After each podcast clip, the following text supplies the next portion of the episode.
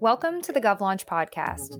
GovLaunch is the wiki for local government innovation, and on this podcast, we're sharing the stories of local government innovators and their efforts to build smarter governments. I'm Lindsay Pica Alfano, co founder of GovLaunch and your host. Today, Olivia sits down with City of Toronto's Manager of Circular Economy and Innovation, Megan Davis. Toronto has been fostering a circular approach to many facets of its operations. And as cities across the globe pay increasing attention to how their services either harm or help the environment, going for circularity is key. I'll turn now to Olivia to dive into Toronto's bold vision for a sustainable future and how you may be able to incorporate more sustainable practices in your own local government.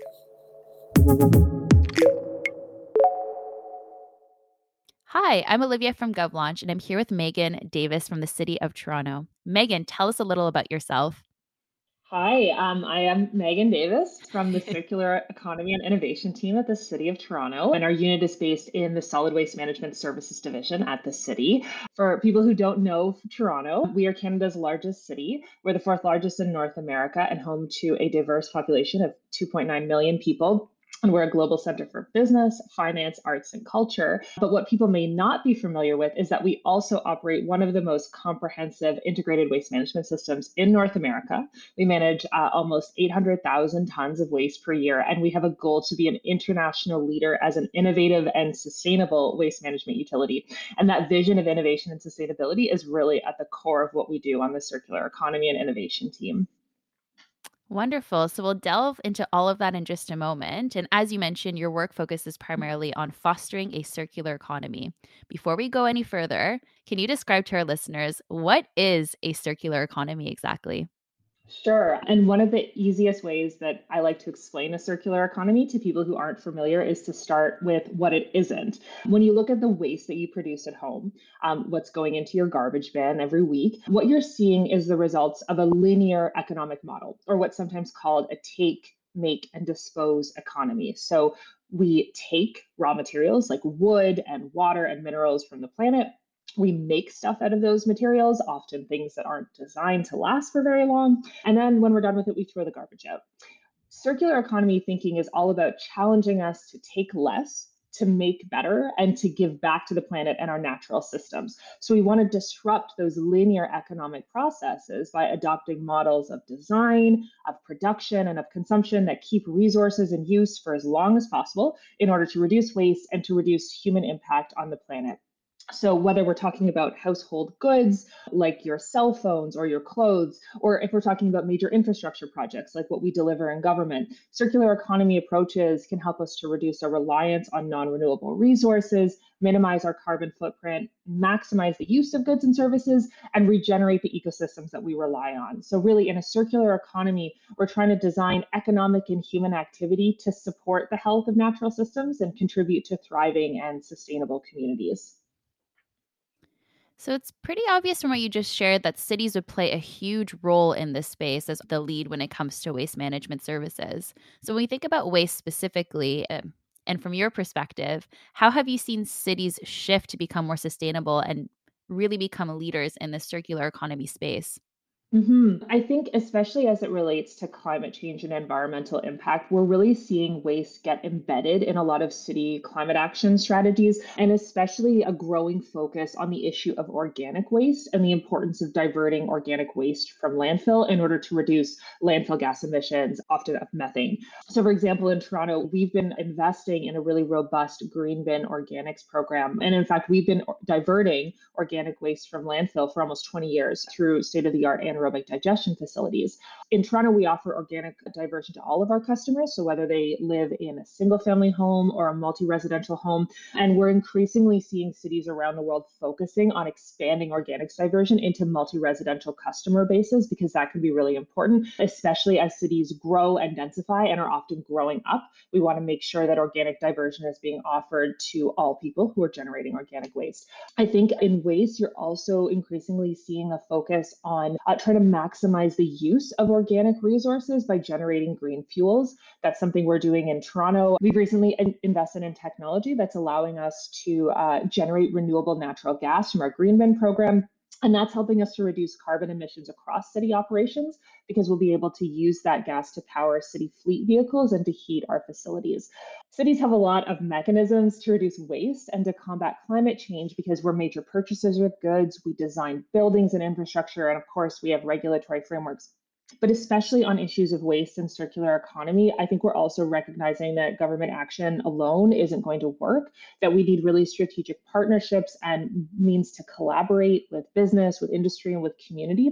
So I think we're increasingly seeing strategies for waste, circular economy, and environmental sustainability that are focusing on building those networks to work towards these shared goals. And that includes networks of cities working together on these issues. Now that we've set the stage, I want to start at the beginning. When did the city of Toronto first start thinking about becoming a circular economy advocate and champion? It's an interesting question because I would argue to lots of my colleagues that circular economy principles have really been at the core of what they've done for decades now, especially the focus on recovering resources from waste and managing the climate impact of our system. Um, but the explicit goal for the City of Toronto to work towards zero waste in a circular economy was set in 2016. And that's when our Toronto City Council adopted Toronto's long term waste management strategy. And that strategy guides uh, waste management planning in Toronto over the next 30 to 50 years. The strategy looks at policies and programs focusing on the waste hierarchy that you might be familiar with. So, really prioritizing reduction and reuse, and then recycling and recovery, and of course, strategies for residual disposal. And we want to make sure that those are all environmentally sustainable as well as socially acceptable and uh, cost effective. This, through the long term waste management strategy, there was a recommendation to create a dedicated business unit for advancing our circular city work, and that's the Circular Economy and Innovation team. Um, but now our circular city ambitions have been reinforced in several different City of Toronto priority strategies, including our resilience strategy, our uh, digital infrastructure plan, which is currently in draft form, and most importantly, in our net zero strategy, which has emphasized the need to improve sustainable consumption and circularity, not just in city operations, but across the whole economy. So it's interesting that circular economy principles are not just in your waste management plan, but rather spans a lot of different areas across the city. So likely your projects, and we'll get into that in just a moment, are embedded in lots of different areas within the city. How is your work funded? Yeah, it's an interesting question. Um, and it's something that we reflect on quite a lot when we're thinking about the long term uh, opportunities with the circular economy portfolio. So, my unit, uh, as I mentioned, is based in the Solid Waste Management Services Division, and our waste division is rate funded. So, what that means is that our whole integrated waste management system, from the infrastructure and facilities that we operate to our public education programs and our staffing, that's all funded by a utility bill for garbage collection.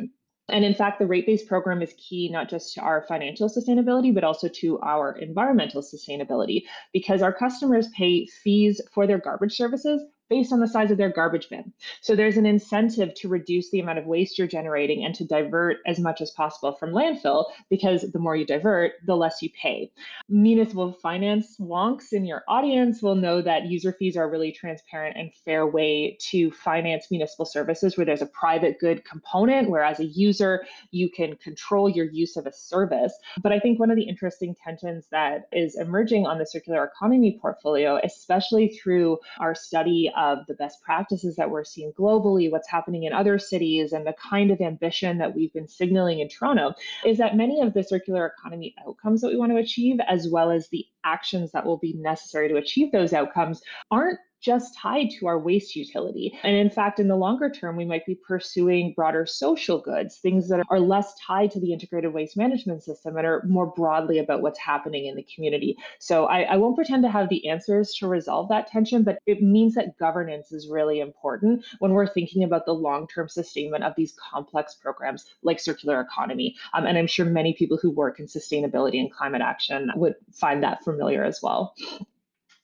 So, how mm. has your team just unpacking the piece on governance a little bit further, how has your team brought together different leaders across the city, across different operational areas to come together and really work as a whole in terms of thinking about circular economy strategies within the city? Mm-hmm. When our long term waste management strategy was adopted, there was a recommendation to form a cross divisional working group that represented different functions at the city and that would provide input towards creating a, a strategy and policy framework for circular economy. Um, so that was an early action that was taken on. In particular, at the start, there was a big focus on bringing in the infrastructure teams because a lot of circular economy best practice has been really focused on infrastructure delivery, waste management, resource consumption. And so when you think about those topics, you think about waste, you think about water, you think about transportation. Over the past couple of years, one of the major projects that we've been looking at has been a study we've called Baselining for a Circular Toronto. And that was uh, a project that we ran starting in 2020. It just wrapped up last year. And it was really looking at assessing our current state of circular economy in Toronto. Where are we? What is our regulatory framework? What are the opportunities and what are some of the barriers that we need to, to address if we want to be, build a circular city? And that study also allowed us to do a bit of a deep dive into some major economic sectors, looking at how materials are consumed, how resources are flowing through those sectors, and then what does recovery and final disposal look like.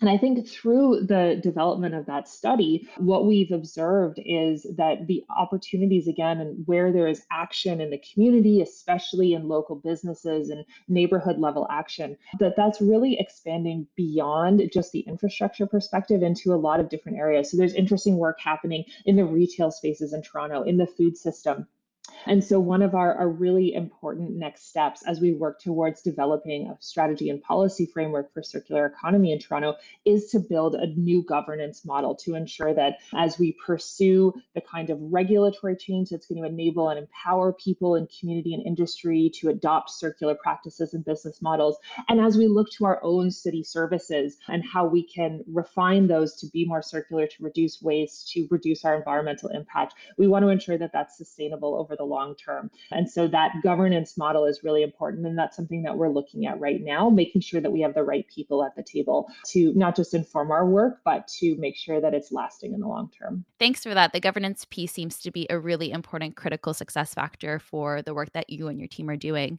Can you share with our audience something practical, tangible that you're working on in the circular economy space right now?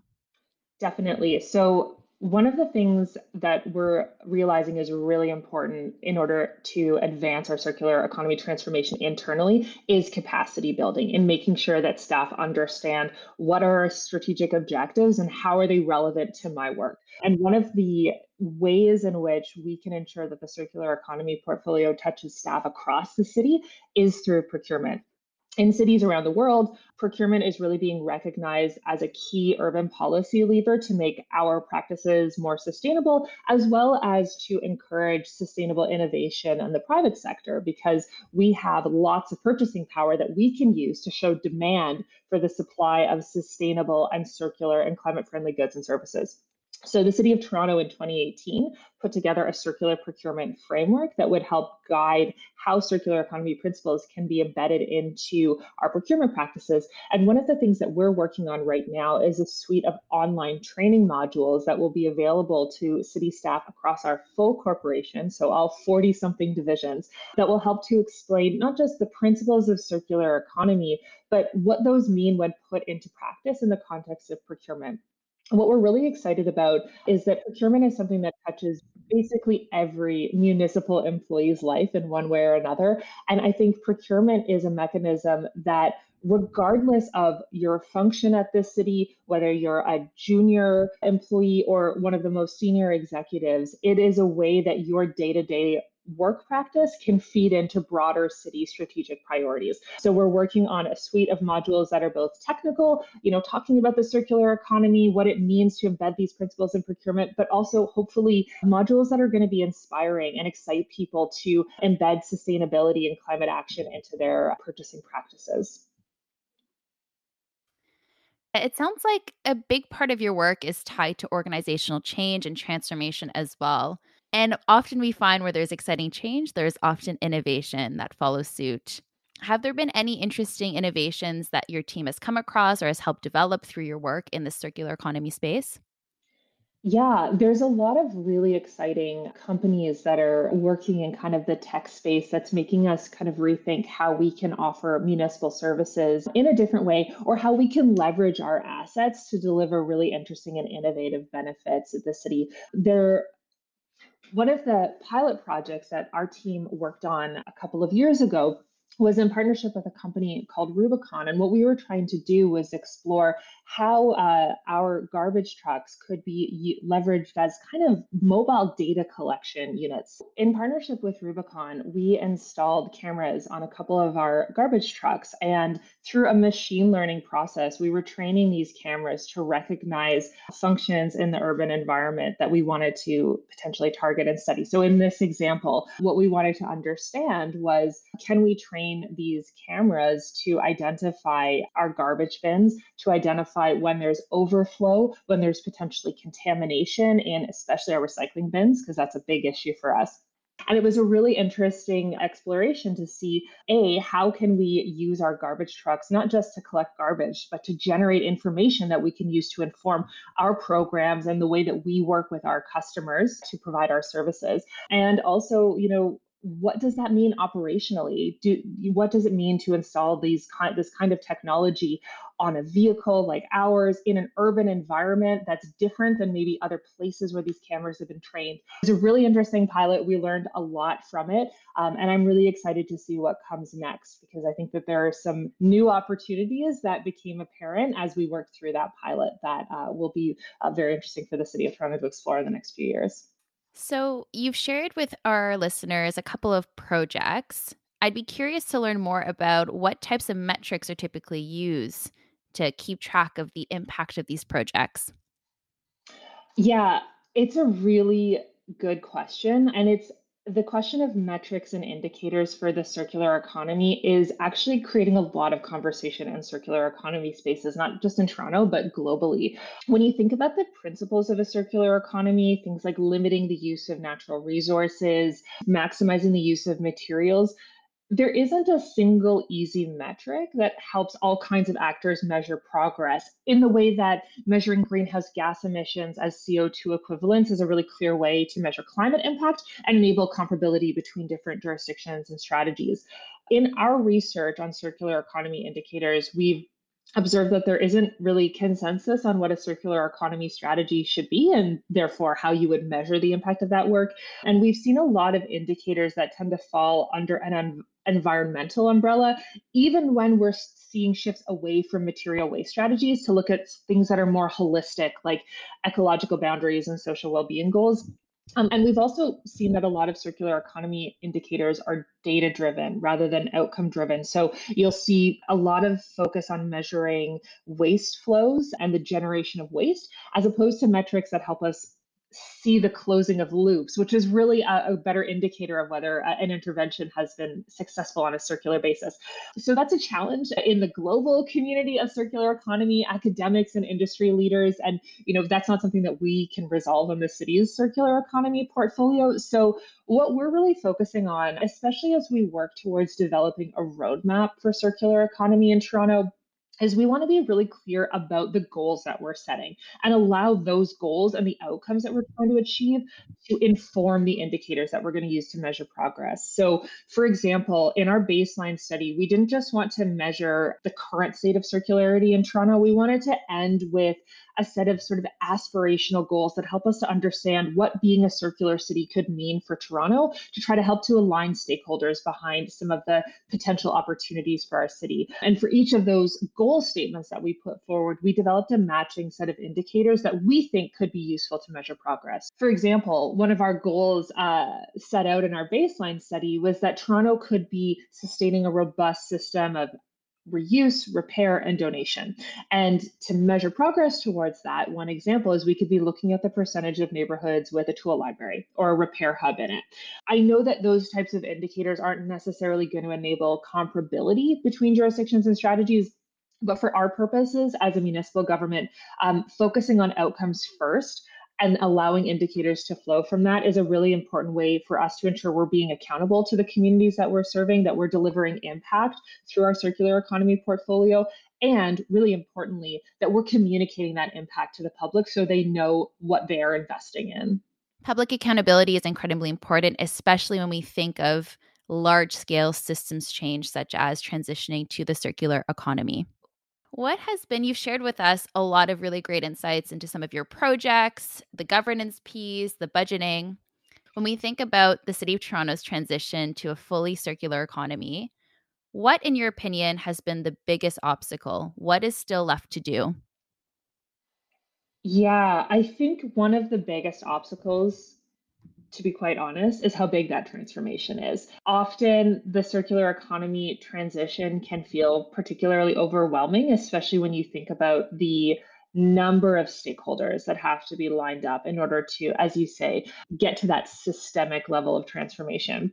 And I think opportunities for the circular economy are going to look very different depending on what sector it is that you're targeting, how advanced the technology is in that sector, market readiness, consumer demand, and of course, the legislation and the regulatory constraints. So I think for municipal governments, one of the biggest obstacles is really just the scale of that transformation. It can be tough to know where to start. And when a transformation is, is so big and so broad, if you're not really focusing on defining what that means, means, it can be really challenging to line stakeholders up towards a kind of coherent set of next steps in a focused direction. But what I try to tell myself when I'm feeling particularly overwhelmed by the the scale of transformation that we're we're thinking about on the circular economy is that I think that what makes it challenging is also the huge opportunity in the circular economy. What we've observed in our work and in the level of involvement that we've had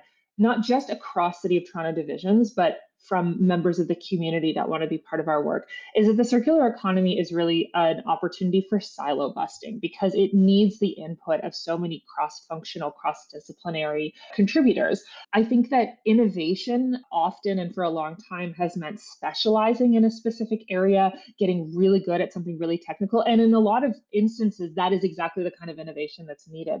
But I think with complex problems like circular economy, like climate change, innovation really comes through synthesis by bringing together a lot of different people and throwing a lot of different good smart ideas into the mix. So while that itself can be a challenge it can be overwhelming and it can be hard to organize a lot of people, that's also really, really exciting. And I think it's those dynamic spaces where you have lots of different enthusiastic people coming together where the most exciting work comes through and the most interesting work as well. So I would say the scale of the transformation is both the challenge and the opportunity when we're thinking about the circular economy. Your passion for this important transition is evident. So, what advice would you share to local governments looking to start their circular economy journeys?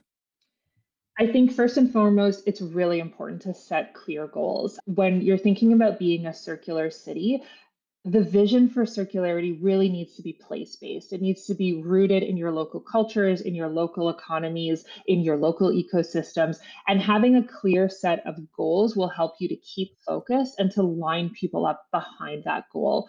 The second thing and related is invest in your people resources. Transformation doesn't happen off the side of the desk. So it's really important if you're serious about building a circular city to get the staff in place who are motivated to drive this work forward, to line up your senior leadership champions who are not just essential to get the work off the ground, but who are critical to sustain it in the long term.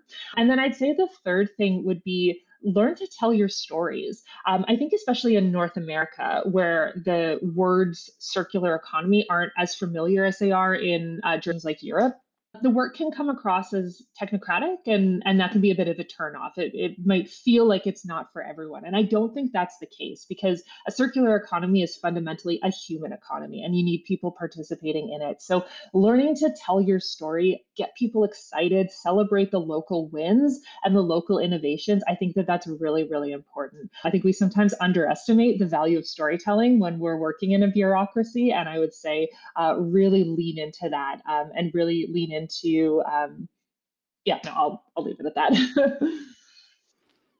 storytelling, such an important element of transformation and of getting people excited for change. So thanks for sharing that, Megan.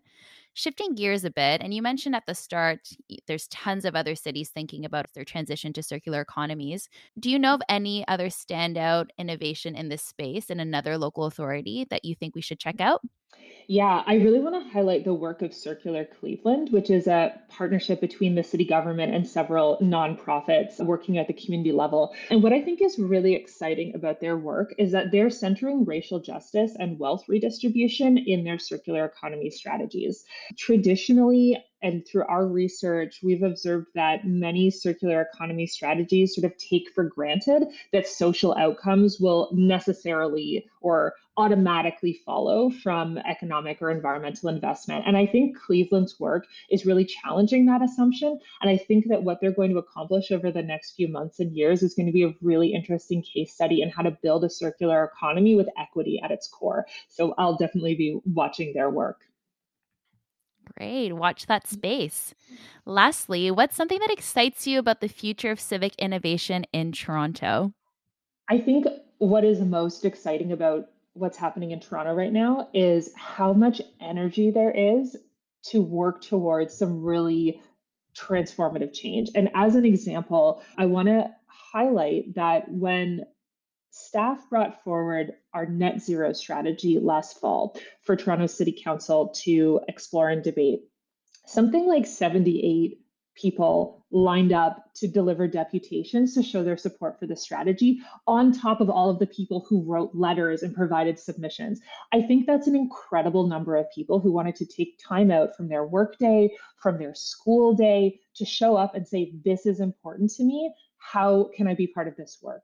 And that's something we've seen on the circular economy portfolio as well. Um, we had the great privilege to work over the past three years with our circular economy working group, which was a group of over 40 business and community activists and leaders who are working to advance a circular economy in all kinds of different spaces in Toronto at the local level. They came forward and met with us quarterly to provide input on our work, to provide advice, and to keep us going, which was really important over the past two years during the pandemic when the work has certainly been a challenge, as I'm sure many have experienced. To have that many people lined up behind your work and believing in the value that it can deliver and wanting it to be a success, that kind of energy is so, so, so inspiring and it helps keep us going. So I think really the future of civic innovation is bright in Toronto. There is so much momentum and so many great ideas that we as a city government can build upon. And I'm really excited to learn how we can continue to unlock that innovation in the years to come as we work to develop our circular economy strategy. Well, we're looking forward to seeing more cities celebrating and championing circularity. So, this is great news. The future is certainly bright. Thanks for joining us, Megan. Thanks so much for having me.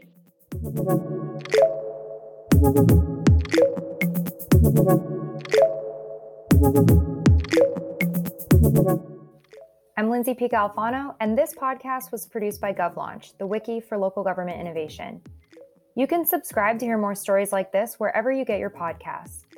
If you're a local government innovator, we hope you'll help us on our mission to build the largest free resource for local governments globally. You can join to search and contribute to the wiki at govlaunch.com. Thanks for tuning in. We hope to see you next time on the GovLaunch podcast.